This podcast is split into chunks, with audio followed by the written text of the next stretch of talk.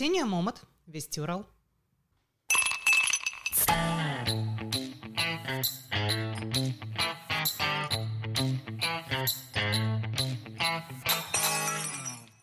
Привет, друзья! Это подкаст «Не коктейльная вечеринка». Меня зовут Саша Арапова. А я Наташа Цыбанова. Мы продолжаем серию наших эпизодов про разные профессии, про то, как на самом деле устроена жизнь разных специалистов из самых разных отраслей. И сегодня у нас в гостях Ксения. Она 10 лет работала корреспондентом и вела новости. Привет. Привет. Поэтому сегодня у нас будет третий очень поставленный красивый голос. Надеюсь, вы будете наслаждаться. И, наконец-то, зрители услышат, как мы плохи. Это не обязательно. По сравнению с профессионалами.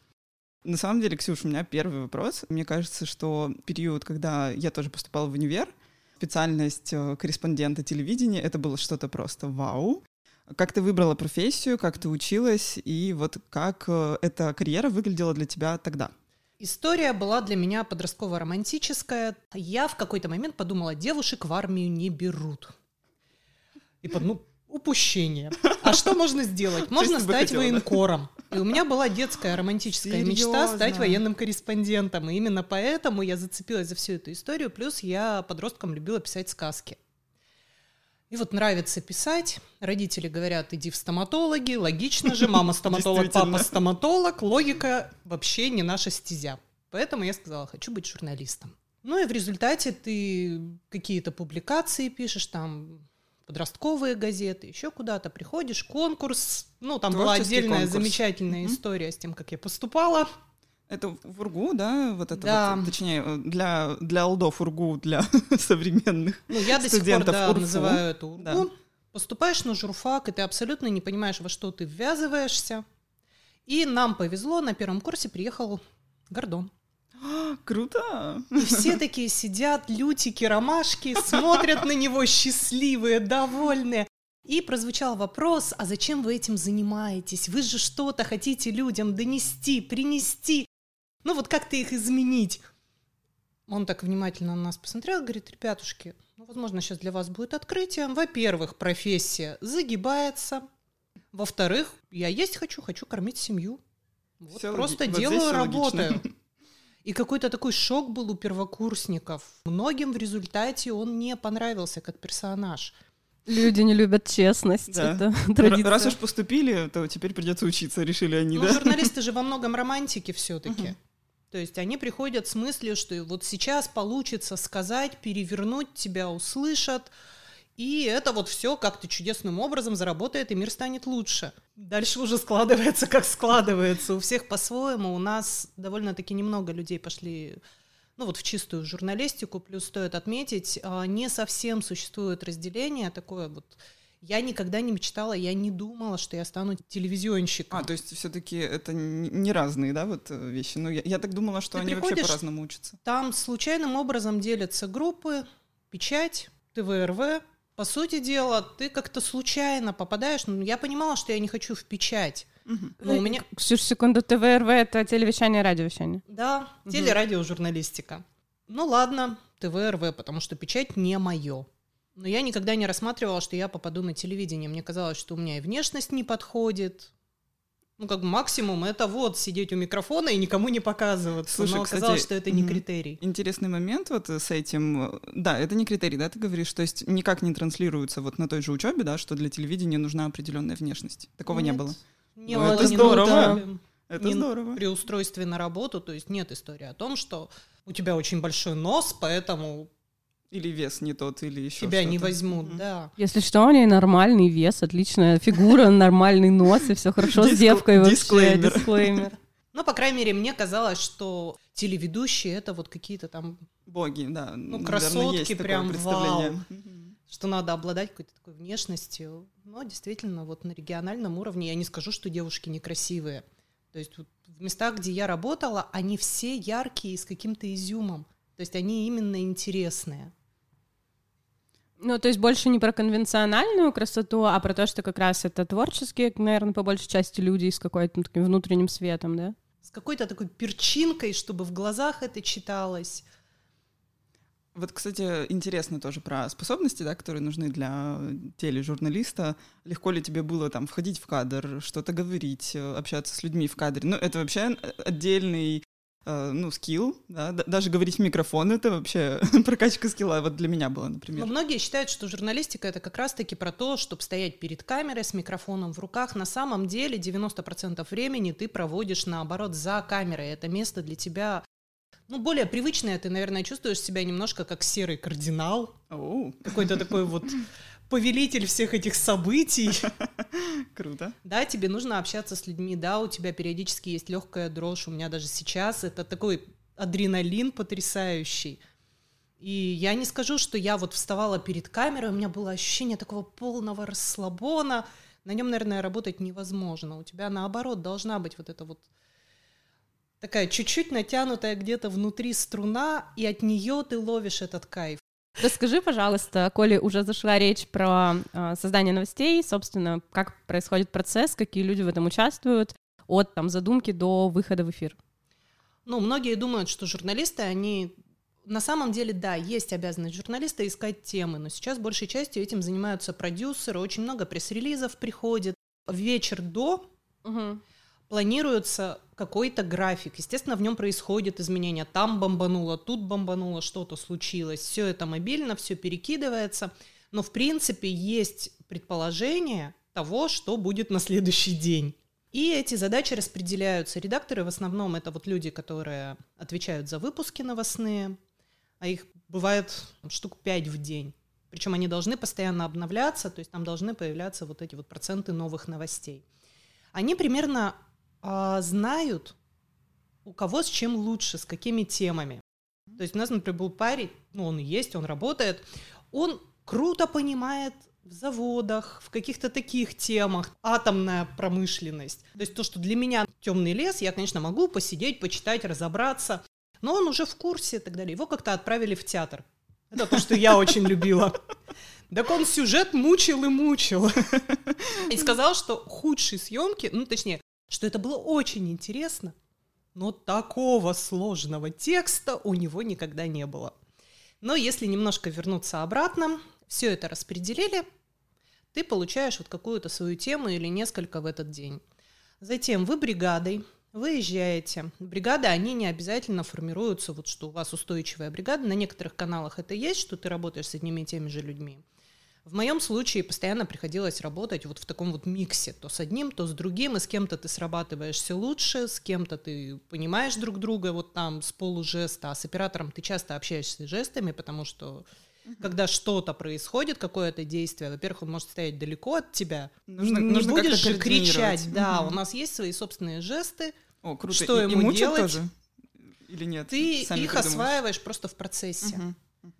То есть ты знаешь, что там вот один жест ты ему показываешь, просто пиши непрерывно, другим, показывая как бы ножницы пальцами, ты ему объясняешь, что вот сейчас он может порезать, то есть звук будет уже хромать, он уже не важен, он вот может набирать картинку. И вы с этой бригадой чудесной, в которую еще входит водитель, они настроение создают, и водитель на новостях это тот человек, он не может быть аморфным, который встал в пробку и курит бамбук. То есть он должен придумать, как доехать, как это сделать быстрее, где-то сориентироваться, ну и тоже быть стрессоустойчивым, потому что мы, например, когда у нас, я не знаю, помните, не помните, факел по городу олимпийский носили, паралимпийский. Да, да, вот там мы все прям прикурили. Потому что одну улицу перекрыли, другую перекрыли, а вам надо конкретному времени домчаться до какой-то точки. Uh-huh, uh-huh. И вы там с горящими глазами, и ты видишь, вот сейчас закрывают ровно перед тобой. В общем, бригада выезжает, мы это все постепенненько снимаем. Журналист в этом случае чаще всего подопытный кролик.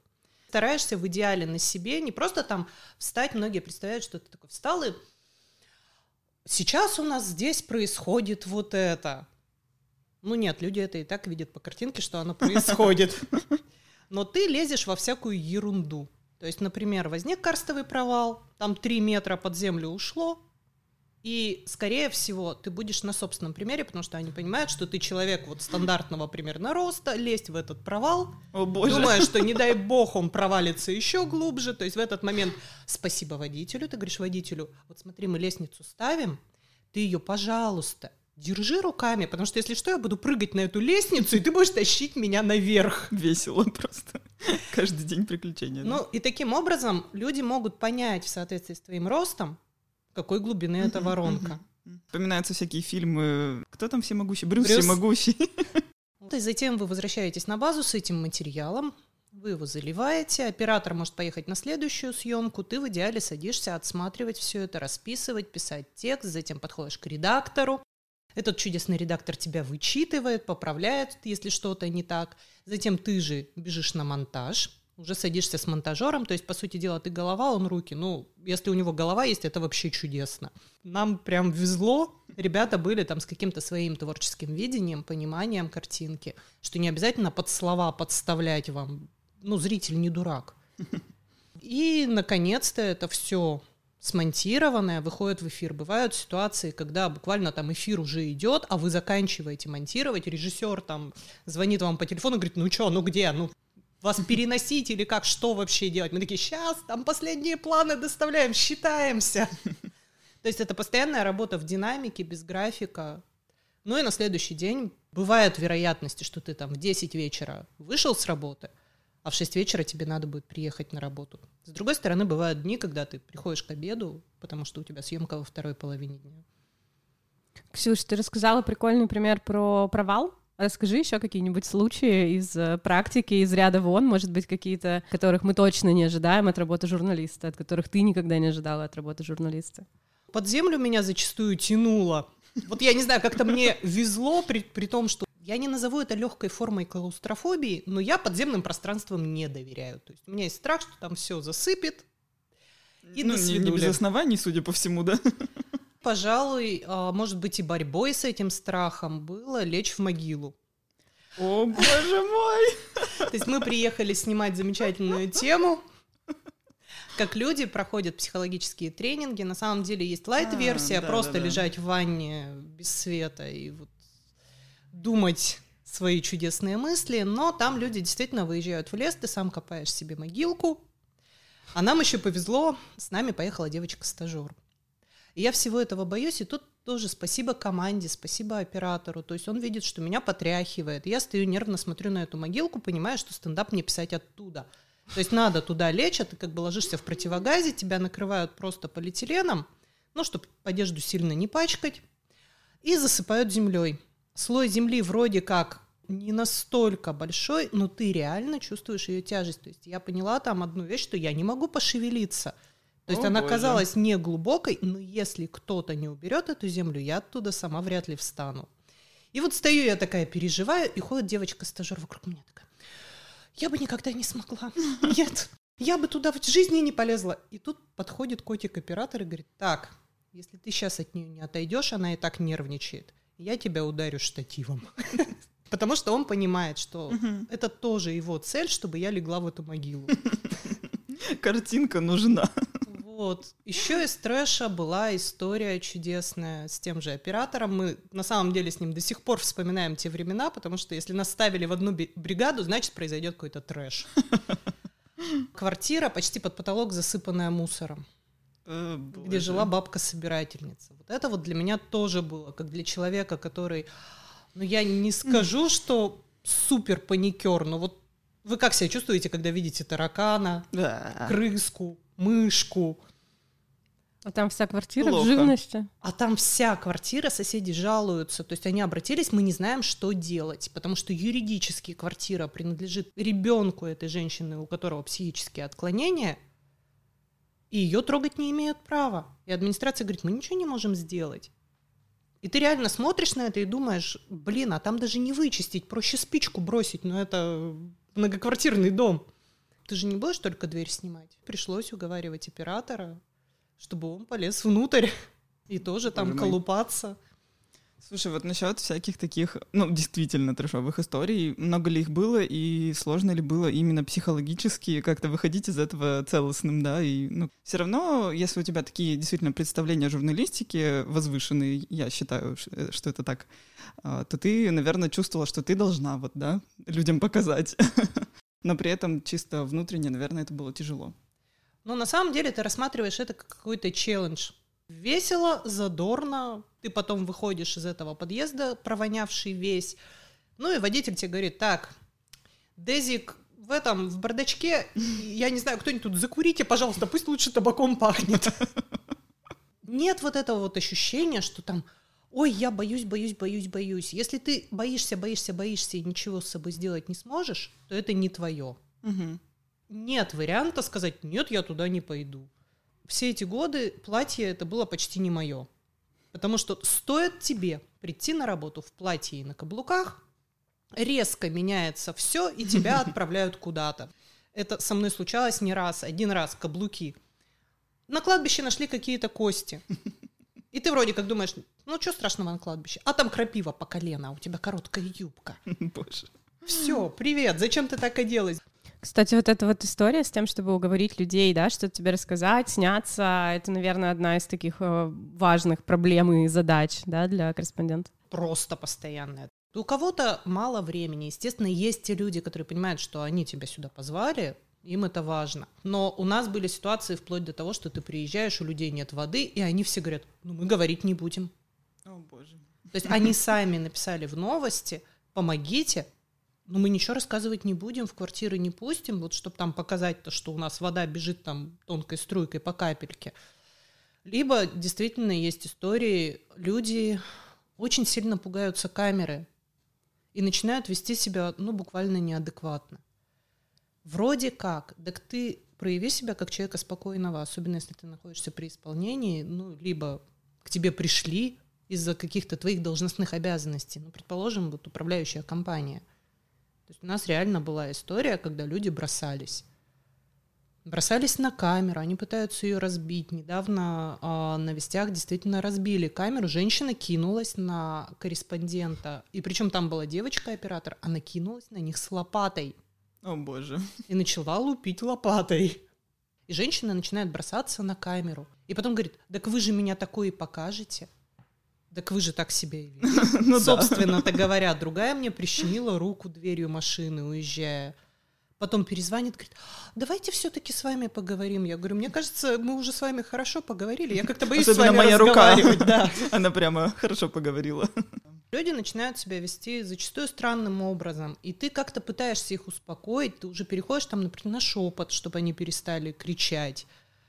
Либо наоборот, сам переходишь на крик с тем, что, ну, действительно, извините, я орать тоже могу, просто не считаю это нужным. Но где-то приходится уговаривать, говорить девушкам, что так они действительно все хорошо выглядят. Но у девушек есть какой-то такой комплекс, ой, я губы не накрасила, я не накрашенная, ну что, да как я так, ну вот куда я так пойду? Я же не могу нормально говорить. А потом они нормально начинают разговаривать, расслабляются. Ксюш, ты сказала про людей, которым ты помогала как-то, может быть, раскрыться в чем-то, да, забыть о том, что у них не накрашены губы и претензии к своей внешности, а тебе самой э, столько лет работы перед камерой помогло лучше понять себя, может быть, больше полюбить на себя, посмотреть объективнее или в целом быть довольнее собой? Но мне кажется, особо во мне ничего не изменилось. То есть я просто как-то стала проще, наверное, к себе относиться. То есть у меня нет вот этого вот момента, там, я не сфоткаюсь за с кругами под глазами, но окей, мы это обыграем.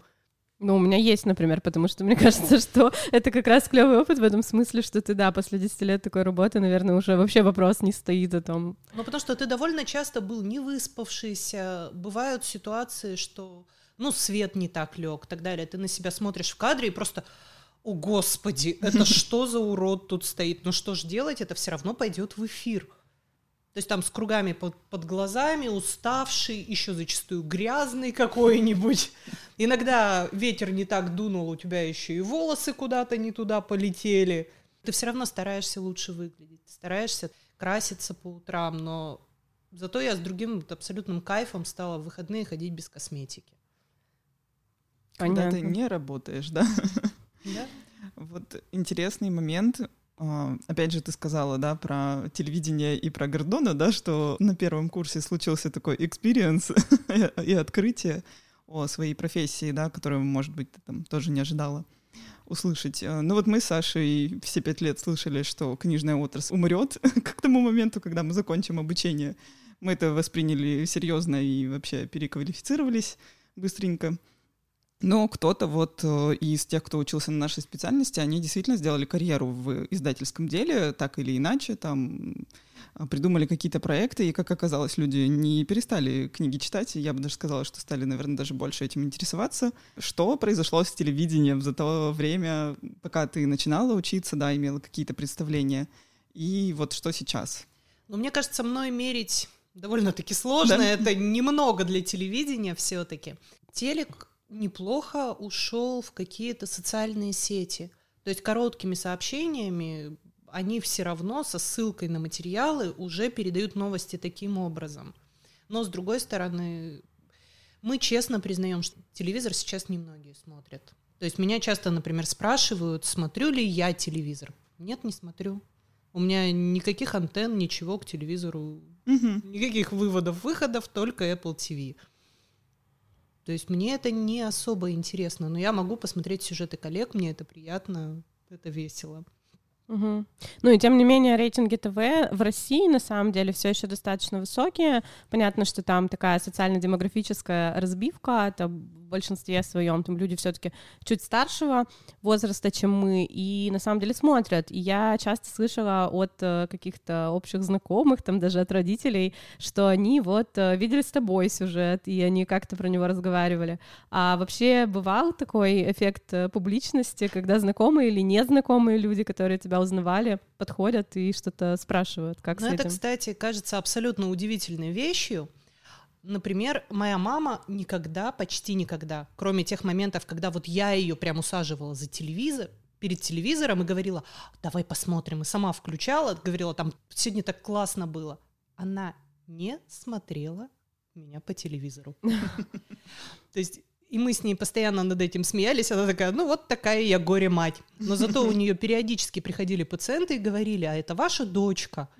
Или там, ой, мне кажется, я вашу дочь видел по телевизору. У меня кто-то из друзей говорил там, у меня постоянно мама кричит, когда тебя по телевизору показывают и зовет меня смотреть. А ты-то такой ходишь и думаешь, особо же никто это не смотрит. Ну, сейчас немногие, по крайней мере, мере это своими друзьями, еще кем-то. А потом тебе вдруг кто-то из друзей говорит, что тебя по телевизору видел. Ну, слушай, на самом деле, во-первых, есть телеканалы целые, да, которые смотрит молодежь. Там, не знаю, типа Ю, Пятница, еще какие-то такие вещи. Ну, они прям ориентированы, да, на молодежь. И есть такая вещь, как YouTube и вообще всякие видеохостинги. Это же вообще сейчас невероятно, э, мне кажется, прогрессирует, да, вот именно эта сфера инфобизнеса. Что делает с этим телевидение? То есть э, достаточно ли оно быстро модернизируется? Может быть, что-то просто не доходит до тех, кто там работает, что как это можно монетизировать действительно и сделать очень популярным?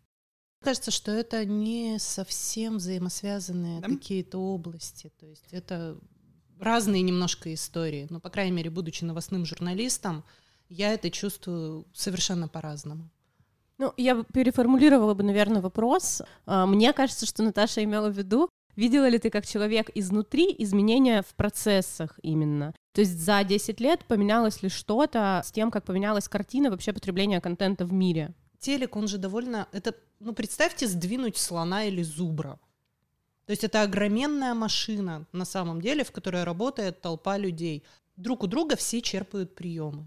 То есть у меня есть угу. друзья, которые решили там записывать какие-то собственные мини-программы для Ютуба, еще что-то, и они спрашивают, а как лучше это сделать, там, угу. вот как лучше выглядеть в кадре, что говорить, как жестикулировать. Да, вот это смежная часть. Но телек изменилась картинка, то есть mm-hmm. повышается качество, он перешел на цифру. Вот эта вот внутрянка меняется, но она зрителю может быть заметна, mm-hmm. наверное, не сильно. Плюс действительно отпадает немножко каких-то таких жестких формальностей, каких-то суровых правил, но с другой стороны остаются ну, какие-то каноны из серии минус 30, но ты должна быть без шапки. О боже, серьезно? Ну, у тебя обязательно должны быть закрыты плечи, ты должен выглядеть все а, равно понятно. прилично, да, потому что, ну, представьте человека в майке, которого там будут снимать покрупнее. Угу. Будет казаться, что он просто голый стоит в кадре. Я действительно я видела вот такие истории, за интернетом я тоже слежу, и когда сейчас очень много вот этих вот чудесных начинающих блогеров, и они садятся перед своим ноутбуком, И я смотрю, господи, а почему ты не оделась-то? И Мгм. тут есть, да, резон, почему у тебя должны быть закрыты плечи. Там нежелательно быть в шубе, Мгм. еще что-то такое, никаких украшений. Во-первых, они отвлекают, во-вторых, у нас все равно есть вот эта вот чудесная позиция, что журналист — это человек из народа.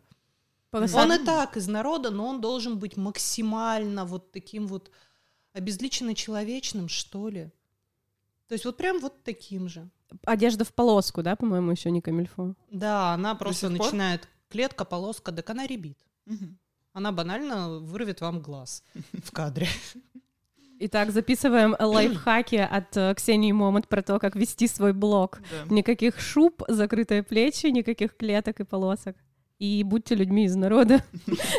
Это так забавно Это говорить. работает. Нет, ну действительно, Двадцать если вы налепите на себя огроменные сережки, какую-то огромную подвеску, еще что-то, человек будет изучать ее, а не слушать вас. То есть вы привлекаете внимание не речью. Классно. Нет, понятно, что это опыт, который невозможно обесценивать. Вот мы сейчас попробовали поговорить э, про в целом отрасль э, телевидения как, как отрасль, да, как, как бы видят зрители скорее. А с точки зрения перспектив для юных журналистов в плане карьеры, получается, что ты рассказывала про э, Гордона и его, значит, э, А потом сама стала чем-то подобным. Да, и его откровение про умирающую отрасль на своем первом курсе, то есть почти 15 лет назад, и уже за все это время его там прогноз, понятно, что медленно, медленно, но потихоньку сбывается, и все-таки эта специальность ведь до сих пор есть, люди до сих пор учатся. Так они Какие- до сих пор приходят с горящими глазами. И поэтому, когда я вижу стажеров, я стараюсь как-то максимально честно им отвечать. Не просто вот не ходи сюда, беги. Ну, Мгм. это не воспримут всерьез, они подумают, ну, со мной же такого не будет. Нет, Обычно почему? так думают. Они где-то пытаются на стажировке понять, как все это происходит и так далее, но они же приходят с горящими глазами, какой-то вот этой вот вау-романтикой. И ты честно человеку говоришь. А ты представляешь, что тебе придется торчать на морозе часами. А ты представляешь, что при этом получать ты будешь не какие-то астрономические деньги. То есть про журналистов зачастую думают, что, ну вот мы приезжаем на какие-то коммунальные темы, что-то. И я не раз слышала от людей, ну, конечно, у вас-то все зашибись. Ну, Ну, я думаю, Если такая, вы- это жизненная позиция таких людей, что у них все плохо, Ну, такой а у всех остальных вообще хорошо, в принципе. да, что это бездушное такое существо. Мгм. Вот, и поэтому ты честно этим, что к тебе не будут относиться чаще всего, вау, ты журналист. Да. У нас действительно существует такой жесткий стереотип о журналистах, что это какие-то там, ну, продажные, и дальше уже нецензурная брань. В тему карьеры на телевидении есть ли большая разница между тем, чтобы работать в регионе и в Москве? Наша любимая с Наташей. Тема. Печальная тема. Ну вот смотрите, я для себя рассматривала, я могу сказать вот на своем примере, будучи корреспондентом, потому что я не представляла стать редактором. Мне кажется, у меня склад характера другой. И, естественно, я и многие мои коллеги рассматривали Москву. Там ждут путевых корреспондентов, ну, с периферии, назовем это так. Но при этом мы представляем себе, что зарплата будет чуть выше. То есть москвичи не сильно на эту зарплату соглашаются, поэтому Да, настолько понятно. интересны регионы. Но тебе придется снимать квартиру, жить в московских уже условиях и ценах, Да. и ты просто для себя все это считаешь и понимаешь, что ну не факт, не факт. Просто тебя будут по телевизору показывать чаще. Мгм. Вообще, насколько я знаю, зарплата на телевидении, она даже чуть-чуть ниже среднего, то есть тех цифр, которые обычно считают средними в стране. Почему, ам, почему так? Почему никак это все не двигается? То есть э, какая мотивация у людей, да, что их держит и что привлекает э, народ в эту сферу? В первую очередь я бы сказала, что мы же все зависим от рекламы. Мгм. И, естественно, теперь она становится менее популярной на телевидении, нежели в интернете, еще где-то. Там куда удобнее запуститься. А телек это и сложно, и дорого. Мгм. Потому что большая команда должна над этим работать. Вот, ну вот как-то так получается. Но держит, наверное, во-первых, все-таки мы остаемся романтиками. Мгм. То есть для меня даже чудесным был момент дороги, когда вы прыгаете в машину и едете куда-то в область. Причем в места, в которые ты в жизни бы не сунулся. Это круто, да. Это прям зависть. И вот этот момент, когда играет какая-то музыка, у нас причем часто были уникальные водители, которые включали там тематическую, назовем это, музыку. Мы как-то ехали в колонию. А для меня это была первая поездка в колонию. Он включил такой блатняк хороший. Мы до сих пор, когда с ним видимся, напеваем «Полетят мотыльки над тайгой». Я даже не знаю такую строчку. Ну вот, они так развлекались, Вот шутили теперь я надо точно мной. поняла про водителя и то, как он создает настроение. Говорили, что «Хм, а через неделю там все ножки столов с твоей фигурой». То есть шуток-то причем уже было много. И они вот так вот меня весело поддевали, но действительно впечатление было жутковатое. Вот, пожалуй, для меня одно из таких, ну, действительно страшных мест — это колония, потому что ты сдаешь все свои личные вещи, Да, да, да. тебе дают какую-то маленькую алюминиевую монетку, которая вот все, это, Это все твои права в этой монетке Да, потому что у тебя паспорт остался в ячейке, телефон в ячейке, все там, тебе ничего нельзя проносить. И вот эта вот крошка алюминиевая. И желание ее зажать в кулачки и так и ходить. Как И Никому Фродо. не показывать. Как Фродо кольцо, да? Ну вот как бы да, и там был такой опыт. Да, мы любим мерзкие откровения. А мы приехали в колонию, там был с проверкой за муфти. Ли молиться, прочее, вот какие у них там есть проблемы. Но мы-то как бы такие сторонние наблюдатели. А что у меня бригада? Оператор мужик, и я единственная девочка в мужской колонии.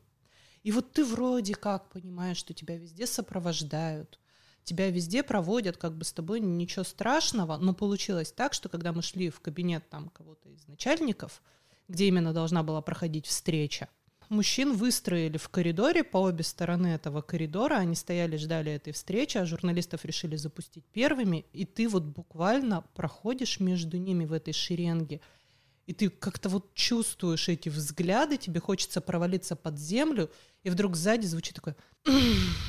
И в этот момент очень сложно не побежать. То есть вот для меня, наверное, вот это было каким-то таким ранящим моментом, что ли, не адреналиновые какие-то. Хотя, с другой стороны, у нас был очень интересный материал потом в женской колонии, когда мы снимали, как работает женский спецназ. То А есть, как это связано? и причем... а, Колония и спецназ, не поняла. но там есть же своя группа быстрого реагирования, то есть они первыми должны попытаться держать бунт, например. А, А, поняла, все. в женской колонии работают женщины, и Естественно, как следствие они должны быстро снарядиться и все это свести на нет. Ну, естественно, а кого задерживать? Кто будет бунтовать, мы не придумали. Сказали мне, может, вы? Я говорю, ну давайте В я. могиле я уже была, почему бы и нет? Меня отвели в какую-то подсобку, где висят там какие-то телогрейки, что-то. И я такая думаю, хм, может побегать от них, ну так, по фану.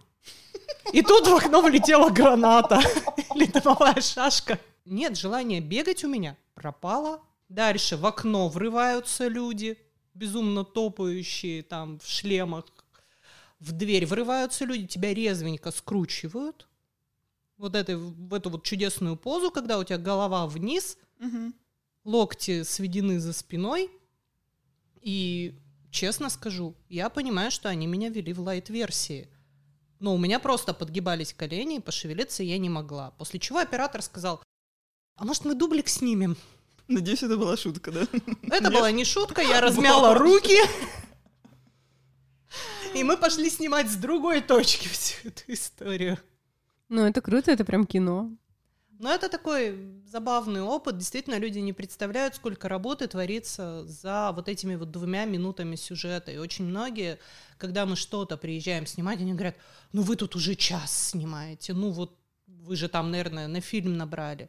А на самом деле нет, ты потом выберешь самое лучшее, и это окажется, окажутся те самые две минуты. Да, да, да.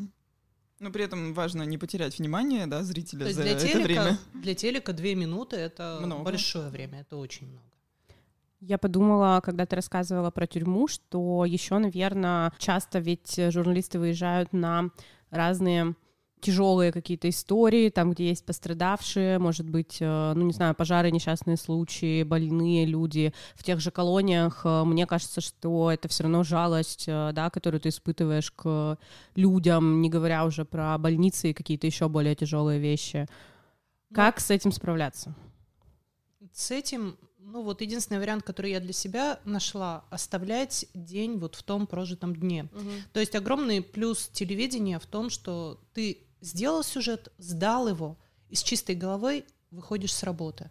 То есть ты отработал. Но есть действительно моменты, когда ты приходишь домой, ты рассказываешь кому-то, когда тебе плакать хочется. То есть я видела, например, семью пенсионеров, у которых пол провалился. При, при этом у этой женщины муж слепой. То есть и он ходит вокруг этого провала, им никто с этим помочь почему-то не может. И уже приезжаешь ты. Я видела истории, ну вот они действительно запоминаются. Я сейчас об этом говорю и понимаю, насколько ярко я их помню. Женщину с сыном-инвалидом, которым отключили отопление перед Новым годом в мороз минус 30. Такое тоже бывает, и тебя действительно бомбит, тебя бомбит еще долго. Ты помог, чем мог, ты не можешь помочь всем. Особенно, наверное, вот что хочется говорить тем, кто приходит в журналистику. Не стоит и пытаться. То есть делай свою работу, делай ее хорошо, но не лезь дальше. Это уже не твое, и вот это вот как раз тоже может жестко ранить, потому что у меня были моменты, когда я ввязывалась во что-то, каким-то образом помочь, с кем-то договориться, чтобы провели экспертизу там того же пола, там что-то доказать. А потом ты почему-то оказываешься виноват. То есть нередко. Надо быть готовым, что тебя будут винить. А как часто все-таки получается вот э, этим способом, путем привлечения внимания общественности, добиться справедливости для таких обделенных? Ну, хоть по крошечкам, но мне кажется, что получается. Мы, наверное, рассчитываем большей частью на то, что человек, когда говорит что-то нам и начинает обещать на камеру, он как бы обещает людям, и не только тому человеку, которому он должен. И вроде как, дай бог, выполнит. Но иногда тоже встречаются случаи, когда говорят все что угодно, а потом это все провисает. Многие темы, они поднимаются раз за разом. То есть обещают, говорят, что там поможем, наладим, дорогу проложим, газ проведем, еще что-то сделаем. А потом оп, и люди опять пишут. Ничего не поменялось. На самом деле, вот все, что ты сейчас рассказывала, до меня вот сейчас дошло, что телевидение на самом деле это очень важно. И, ну, вообще, в принципе, жур- журналистика, что там есть какие-то там, не знаю, э, кодекс этики, там, э, что у вас это есть... даже предмет. Да, у вас есть какое-то представление о том, что, ну вот вы должны это делать, да, действительно, кто же, если не вы? Ну, вообще, мы- желательно, чтобы это была четвертая власть, да? Как это? Но мы говорим, что мы говорить. скорее последняя инстанция. То есть, когда человек уже боролся, боролся, боролся, то есть мы не та история для людей, которые я хочу сидеть на диване, ничего не делать, и чтобы у меня все стало хорошо. В первую очередь мы, естественно, спрашиваем, а в какие инстанции другие вы обращались, звонили или писали в прокуратуру, еще куда-то, в администрацию. Если человек никуда не ходил, ему скажут, вот сначала попробуй, если у тебя не получится, тогда уже это имеет смысл. При этом, да, мы еще перед записью говорили, что телек все-таки умрет когда-нибудь, да. Возникает вопрос, а кто тогда будет это все делать? Ну, у нас же есть- остаются интернет-СМИ. То есть это те же журналисты, взросленные тем же журфаком или какими-то там вот собственными моральными качествами. Мне кажется, они продолжат это делать. Мгм. Ну, понятно, что среди блогеров не очень, наверное, большой процент профессиональных журналистов. Замечаешь ли ты это? И кажется ли тебе, что он должен быть? То есть кажется ли тебе, что вообще человек, эм, работающий в СМИ или претендующий на то, чтобы его э, блог был СМИ, эм, имел образование, имел профессиональные навыки? Или сейчас это не важно, и если нет, то важно что? Мне кажется, что все же ты должен уважать человека, к которому ты обращаешься, уважать свою аудиторию. То есть я не критикую, ну там, не профессионал, да господи, все мы допускаем ошибки, даже профессионалы, всякое случается. Операторы иногда снимают в противофазе, когда он думает, что он снимает, а у него камера выключена, и наоборот. То есть случается такое, что ты приезжаешь, а у тебя все задом наперед О, съемки. боже. Но это скорее там один случай на миллион, но такое бывает. Но надо с уважением относиться к слушателю, к зрителю, к читателю. Я очень не люблю истории блогеров или псевдоблогеров, которые, ну, например, я замечаю это в Инстаграме, еще где-то, у которых подписи написаны с ошибками. То есть, ну, что тебе мешает загрузить в какой-то там интернет-проверялку, чтобы просто проверили твою грамотность? Ну, если ты малыш пишешь с мягким знаком, На что тогда можно претендовать? То есть ты можешь быть неграмотным, но ты можешь приложить усилия. И мне кажется, это классная тема для финала. Ну что, спасибо. Да. Было круто. Вообще очень... Очень много неожиданных вещей даже для нас, хотя мы в целом редакторы, а я тебя знаю давно. Ксения Момот, Александра Арапова и Наталья Цыбанова. Не Не коктейльная коктейльная вечеринка. Пока. Thank you.